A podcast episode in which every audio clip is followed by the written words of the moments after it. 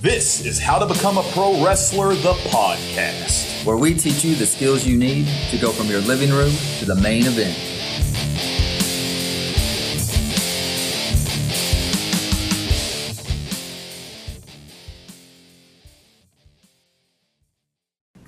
What's up, guys? Welcome back to How to Become a Pro Wrestler, the podcast. My name is John, and I'm sitting at the table with Aaron. Aaron, what's up, man? Hey, John. Excited to be here in the studio recording.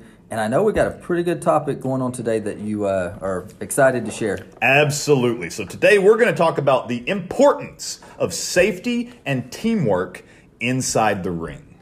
All right, so let's go right to it. Bell to bell, absolutely nothing outweighs safety inside the ring. Not crowd work or crowd reactions, not your mannerisms or your facial expressions, definitely not winning, of course. It's safety that supersedes all. And to be a great professional wrestler, you need to keep yourself and your dance partner, which is your opponent, safe every single match. All right, and real quick before we dive into that, and kind of on the same note, to be honest, um, keeping yourself safe, let's talk about Strong Style, which is our strength training program that we developed for you, the professional wrestler, to do inside your gym, whether that be your local commercial gym or your home. All right, so Strong Style is available to you right now on all our social media platforms. You can find us at How to Become a Pro Wrestler, or you can just check the, the the comment section or the uh, the information section of this very podcast. Okay, you can find the description and the link to Strong Style also at our website www.howtobecomeaprowrestler.com. All right, guys, make no mistake, we've talked about dozens, more than dozens, honestly, of Yeah. important things that need to happen during a pro wrestling match throughout the life of this podcast. All right, since we've started this podcast, we've been talking about you know your matches nonstop. All right, so everything from how you interact with the ropes, the turnbuckles, your bumping, your rolling, making eye contact with the fans, being verbal, being loud, making every single movement, every single strike count from, you know, the, the first row all the way back to the 10th row. But none of that stuff matters if you don't prioritize your health and your opponent's health. You must keep each other safe. You may be playing opponents in the ring, but you are in fact partners, all right? You are working together to craft a perfect experience for the fans that bought tickets to see you, all right? Today we're going to cover four different ways that you can keep yourself and your opponent safe inside the ring. All right, number one, first off, keep up with the basics. All right, let's talk about what that means. The basics are the basics for a reason. They never go out of style and they're very rarely modified. These are the foundational basics for moving inside the ring, the things we all learn in our first few weeks of pro wrestling training. The problem is, after those first few weeks, some people feel like it's, you know, it's time to only look onward and upward in terms of, of those old moves, and it's always it's a step backwards, right? To practice mm-hmm. your, your front rolls and your bumps. They never touch those basic movements again. But guys, the rolls, the bumps, the tucking of the chin, the grabbing of the top rope, you know, while you run, the distributing impact across your entire back, your arms, and your palms when you take a bump. These things should never get tossed to the side after you've graduated wrestling school. You have to keep up with the basics. These are things that you must perfect until your very final match because they can be the difference between you hurting yourself, someone else, or having an injury free career, which is what we should all want and desire to have. Yeah, definitely. Hey, and guys, if you uh, don't know, we have a YouTube channel, Yep. and we actually have how to take a bump, Yep. front roll, uh, uh, single arm roll, uh, 180 roll. Like we have all the basics uh, on YouTube. Absolutely. We've got some awesome videos on there you guys need to check out that work perfectly with that one that we just talked about. So let's move on to number two here, which is super important to us. And it's why we developed Strong Style in the first place, one of the reasons. Yeah. So, physical preparedness, all right? This one is pretty straightforward, but gets neglected so, so much. Let's put it like this If you can't do 10 push ups, should I let you suplex me? All right? That might seem harsh, but should it? You know, should that be harsh? If your body isn't physically fit enough to endure the punishment of pro wrestling, then you shouldn't be a pro wrestler. All right? You do not have to look like a bodybuilder, guys. It helps, sure, but it's not a requirement. What you do need is a solid foundation of general physical preparedness.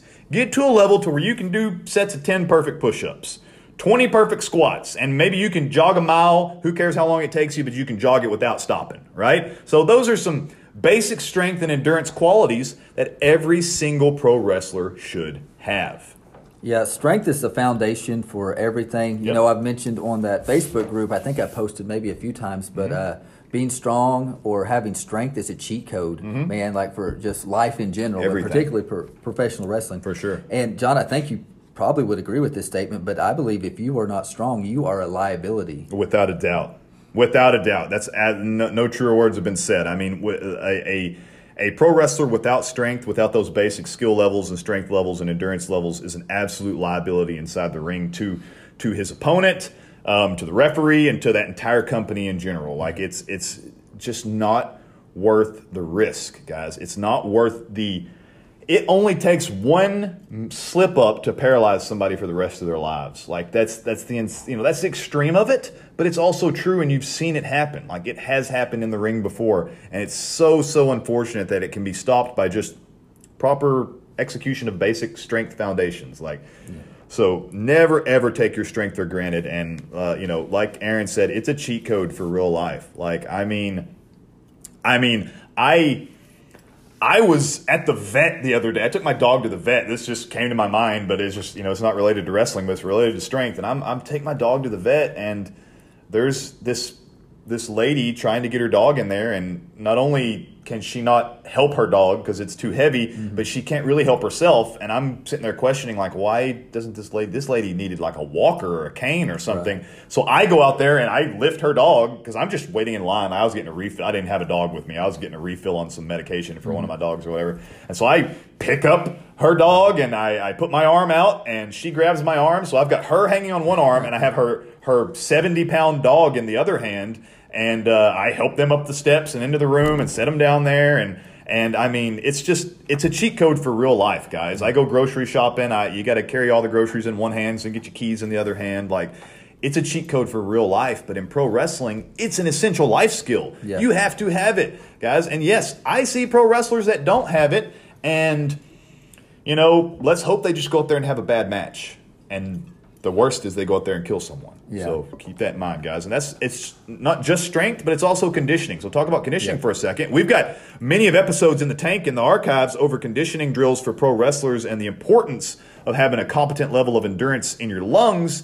Um, but I can sum it all up to this: if you blow up in the ring, and blow up means if you become completely exhausted, you're worthless. It's, it makes you absolutely worthless. If you reach your physical limit, you can no longer support yourself to safely bump or move, and you can absolutely not support your opponent's body to fall safely. That means you can no longer perform. The risk is not worth the reward. If I am watching a match and I see a guy blow up, as we call it, and I can tell, everybody else can tell in the crowd. I mean, I want like the referee to just like dive in like like in MMA, like and just stomp the match it. right there. Like that's that's a crazy notion, I'm sure, for some pro wrestlers to hear. But it drives me insane because what these guys are going to do is probably try to carry on with whatever they had planned and do it completely unsafely. And we'll just cross our fingers and hope it turns out okay.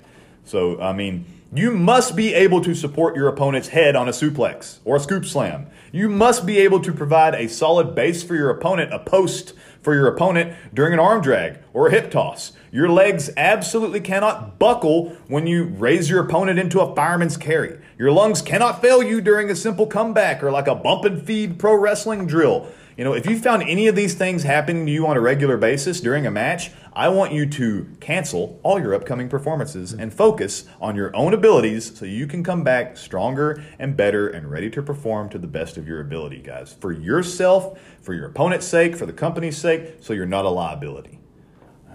All right, guys, let's move on to the next one. Slow it down. One of my absolute favorite episodes of this very podcast is the one where Aaron and I break down what slow down means. Go back, find that episode if you missed it, and listen to it right now. I'll hit a couple of the kind of quick points right here, but you need to listen to that whole episode because we're, we're told, all of us, if you're a pro wrestler, you know that you've been told at one time or another, slow down, kid, slow down. Me and Aaron actually break down what that means in a previous episode. Go find it. It's an awesome episode. So, here we go. Even when you think you've slowed down, you're probably still going a little too fast in the ring. Everything we do inside the ring needs space and it needs timing. Everything we do needs to be tracked by the front row and the back row. This isn't just for the fans' benefits, though, it's for your opponent's safety and your own safety. The timing we have on things like an arm drag, so you, you, you take an arm drag, you flip over, you post off of their shoulder, which is your base, and because they're strong enough and you're strong enough to use that, you flip over them, you land, your arm hits the ground as your back hits the ground, everything rolls seamlessly. You come up to a position where you can stand up facing away from your opponent and then feed to the left so you can face your opponent that just gave you the arm drag while all that's happening simultaneously. The person who delivered the arm drag is landing in their own version of a bump, rolling the opposite direction away from you, and standing, and now you have a perfect paced amount of space between you from the two perfect bumps that you just took because you're perfectly well timed and neither one of you are moving too fast to where you can go into the next movement, whatever that might be. Now, that comes with years of practice. That comes straight out of wrestling school. You've got to practice and practice and drill that. But that's why we don't move super, super fast. But it can still look fast. Mm-hmm. Once you perfect it, boom, boom, boom, you're up, you're moving safely, and it looks fast, but it's not fast. You slow down just a hair. Even when you think you're going slow, you need to slow down just a little bit more. Um, this way, you know where your opponent's going to be, even if you don't have eyes on them for a second. Um, that's why when we run the ropes, we focus on a three step pattern boom, right. boom, hit the ropes. Boom, boom, hit the ropes. That's the way most people's footing works. You know, there's there's exceptions to every rule, but for the most part, we teach three steps one, two. The third step is actually touching the ropes. One, two. Third step's touching the ropes. Boom, boom, boom. It's all about timing. And that's so you know if you're doing something like a crisscross drill, which is a classic pro wrestling drill where you're running um, perpendicular to each other in the ring and crossing paths. You know that if you're in the same pattern of movements, you're never going to crash into right. each other. And then that's a great way to learn timing that I love to do in wrestling uh, school because you can, you know, if one person speeds up, the other person has to speed up to match that tempo, or vice versa. One person slows down, the other person has to slow down to match that tempo. And a veteran of the match can determine, like, well, who needs to be setting the pace here? Do I have the better lung capacity, whatnot? Like, you know, the, all this stuff comes with time, but this is all stuff that you have to learn over the course of a pro wrestler. And it helps when you have that solid foundation of skills where you know how to run the ropes, you know how to hit the ropes properly, etc. It's all about timing. You know, we grab, speaking about running the ropes, we grab the top rope when we run. We pull it beneath our arm. We tuck it against our lats for safety with that elbow down over the top rope. Um, moving too fast is going to cause you to miss that rope, potentially miss the entire ring, flip out of the ring, or catch your head on the, the top rope. I've seen it happen before. Spill all the way to the floor. I've seen all these things happen before. So, moving too fast is going to cause you to miss time a jump, Mistime a post, like where you post is where, where somebody picks me up for a scoop slam. I take my hand and I post it on their hip to give myself a, a strong base when I'm upside down. And it's going to cause me to miss that movement or miss time the jump. And the result is hopefully, cross your fingers, we hope that the result is a sad looking, crappy hip toss that makes the match kind of garbage. The bad, the, the other side of that coin is a concussion or a broken neck. All right. So you don't want either one of those things to happen. You definitely don't want the later one to happen. All right. You want to know how to really ruin a match? That's cause somebody to have a serious lifetime injury. Mm-hmm. So make things count, move with rhythm, and only add speed when you are a master of that rhythm. Yeah. All right, guys. Moving on. Here we go. Know your limitations. This last one is tougher to define exactly, but Let's give it a shot, okay? It comes from experience inside the ring, but also an intense level of self awareness. One way to understand your own limitations is to look back on the things that we just finished listing on this very podcast. An extreme example might be, um, you know, if you never work out ever, you know, if you never do conditioning drills, if you never train or practice, why would you go to the ring and suggest that you're going to uh, military press your opponent over your head and walk around. Like right. you're not going to do that, right? That's an extreme example. I mean, hopefully everyone would have the common sense to not do that, but that is an example of knowing your limitations. If you're really not strong, why would you try to pretend to be strong in the ring by lifting someone over your head? That's not safe for you. It's not safe for them.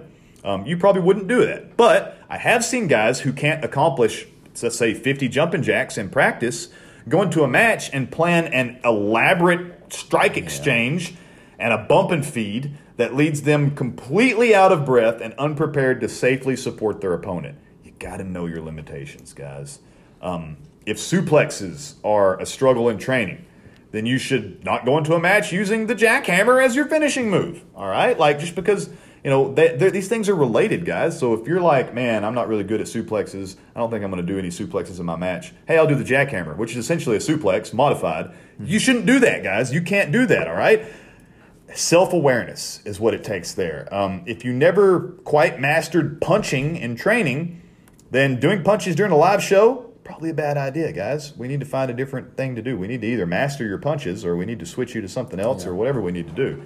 So, oftentimes in pro wrestling, we will be at the mercy of a more experienced wrestler, like a veteran of pro wrestling, perhaps, or just someone that has more experience than you. I got a good example here of something that happened to me. Um, I myself, me, um, have never been able to perform a drop kick properly, not a competent drop kick. I mean, right. you can go out there and do it, but like there's a there's a good mastery to all these things. Like you see guys, the drop kick's a pretty basic pro wrestling move, and then when you see somebody that has an incredible drop kick, you're like, whoa, right. that's what it's supposed to look like. And I'm talking about guys like like Randy Orton, like uh, hardcore Bob Holly, like mm-hmm. um, Okada in uh, New Japan Pro Wrestling. These are guys that have absolutely flawless drop kicks.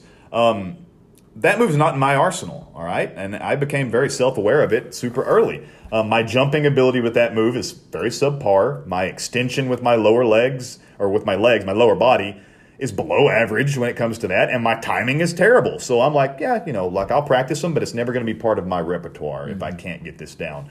Um, you know, good news is performing a drop kick's not really a prerequisite to being a pro wrestler. Like that was good news for me, but you know, you still practice these things because you want to know. The bad news is some wrestlers do consider it to be pretty simple. So one time during a match, I had a veteran grab me, and I distinctly remember this. Um, and he sent me off into the ropes while whispering in my ear, duck mine, hit drop kick. Like I just remember that distinctly. And you know, I've got about 0.05 seconds right there to think to myself like, no, wait, I can't do a drop kick. Hey, that's a bad idea. Let's change it to something else but you have absolutely no time to communicate that. Yeah. You don't. So instead, luckily, upon knowing my limitations, I did what I knew to be the safest thing under those circumstances, which was what we would call a leaping elbow. That's basically a drop kick in the other direction. I jump up, but I, instead of sending my feet towards them, I send my head towards them. I stick my elbow out. They run into it. Let's talk about why that worked there and why that was a safe thing. Um, time under tension, the reps that I'd already put in, thankfully. Like I wasn't a veteran, but I had enough time under my belt that I knew that this would this had a really good chance of working. Um, yeah. I was experienced enough to know that even though a drop kick was a bad idea for me, as long as I threw a move that was similar in certain yeah. ways, and I absolutely threw a move that required my opponent to do nothing different. Mm-hmm. Like he thought he was going to get hit with a drop kick, yes, but what does that really mean? That means he thought he was going to get hit in his left shoulder and take a perfect flat back bump. So I just needed to hit him with something that was going to be in the left shoulder and deliver upon him that back bump he expected to take. And luckily, he was a veteran enough to see that that was exactly what I was doing. Hit the back elbow. He took the, the bump just fine. Everything went smoothly. It was great. But not everyone can do that, okay? It takes time under tension. Figuring out those things on the fly is super, super tough, but it comes from one thing, like it spurs from one real thing. That's knowing your limitations. Yeah. All right. You have to understand that about yourself. You're not going to be good at everything. All right. So, guys, we talked about quite a few things today. Um, super important things that I love to discuss, knowing your limitations, and especially like being physically prepared and not being a liability in the ring. That's an awesome note to, to take away from this. Nothing at all outweighs safety inside the ring. And the, the truth is, accidents are going to happen. You're going to get a busted nose, you're going to get a bruised shoulder, you, you're going to forget to tuck your chin, you're going to take a bad bump, you're going to get a dizzy spell. The most important thing is to learn to slow things down and recover first before rushing into the next sequence. All right, you're not required to just rush, rush, rush, rush during a match, especially if you become injured or something goes wrong. Um, you know, you're giving your body to your opponent. That's what this really comes down to. You are giving your body to someone, and they are giving their body to you. Imagine if you you know, just imagine this in real life like, oh, I completely trust this stranger to punch me in the face without breaking my nose. Yeah. That's crazy, guys. So much that we do in pro wrestling is opposite of like our human nature. But that's what we do. So imagine, you know, you got to stick your face out there and, and, and hope that they're going to punch you in a way that's not going to leave you like shattered with a broken retina or a, or, a, or a broken nose or missing teeth. All right. Imagine agreeing to let someone suplex you, like lift you upside down, and then when you're upside down, they're going to drop you safely and perfectly on your back flat and not just drop your head into the ground. Like, that's crazy when you think about it. That's what we're doing, though. We're giving our bodies to people, all right? And so, when that is, that is why safety is the most important thing. And without safety, we have no trust. And with no trust in pro wrestling, we have absolutely nothing. All right, so guys, I hope you take that away from this episode. I love talking about this stuff, Aaron. This is really cool stuff. Yeah, this is uh, yeah. this is great information, man. It, it hits so many points, Right. and I think it really sets up anyone, but particularly guys that are coming in here to really Yeah. think about what they need. Right. It's all about trust, guys. It's all about taking care of each other and being a good person. All right. So take care of each other, learn the basics, and uh, be self aware in this business, guys. Head on over to YouTube, please. Check us out. How to become a pro wrestler. We got all those cool videos, like Aaron was saying earlier, and more. We got Yeah. all kinds of good stuff on there. There's even episodes of the podcast over there if you prefer to listen to it on that device. So. Thank you so much, guys. Um, I really enjoyed this conversation today. Yeah? Yeah, yeah. I got one more thing. That Yeah, I yeah. want to throw in there. Um, you know, I think one of the questions that I know we get a lot. Um, Mm-hmm. I've, I've had guys just on other threads on social media just ask on like, like, what do you do for conditioning or what do you do Gotcha. for that? Obviously, guys, we have strong style. Sure. If you want to get strong and Yeah, uh, yeah, be able yeah. to perform everything uh, like you should be able to and Right. not be a liability. Um, the conditioning we have the podcast on, which John mentioned earlier. Yep. But what I like to do, man, I like to put because I, I gave a template to a guy Mm-hmm. on just kind of how I program the conditioning Mm-hmm. in there. So I want to put that on the Facebook group. So I just want to mention if you're not uh, if you're listening Oh, gotcha. and you Yeah. haven't joined the group yet, I'll, I'll post in the next week or so Yeah. uh, when this podcast comes out. Um, I'll post on there just a little conditioning uh, Yeah. uh, workout for you all. Perfect. There you go, guys. All you got to do is go to Facebook, jump on the search bar, how to become a pro wrestler. You'll find it. That's all you got to do. You request to join. We approve you. You can talk to me. You can talk to Aaron. You can talk to anybody going through Strong Style or enjoying this podcast. Um, being, yeah, yeah, Uh, answer the questions, guys. for sure. Answer the questions on there because if you don't answer those, I got to go through seeing if you're a bot or not. So, so please answer the questions. Those okay? questions are designed so we know that you're an actual human being coming in there. Yeah. So please do so. Answer. It makes it so much easier for us because we can just let you right directly in there. We're trying to keep it a nice, you know, uh, uh, intimate environment with people that are wanting to learn, you know, peers and stuff, not Yeah. with like bots or, people salesmen want- or yeah, whatever. exactly. Yeah, exactly. So. All right, guys, thank you so much for listening to How to Become a Pro Wrestler, the podcast where we teach you the skills you need to go from your living room to the main event. And don't wait for your opportunity, guys. Take it.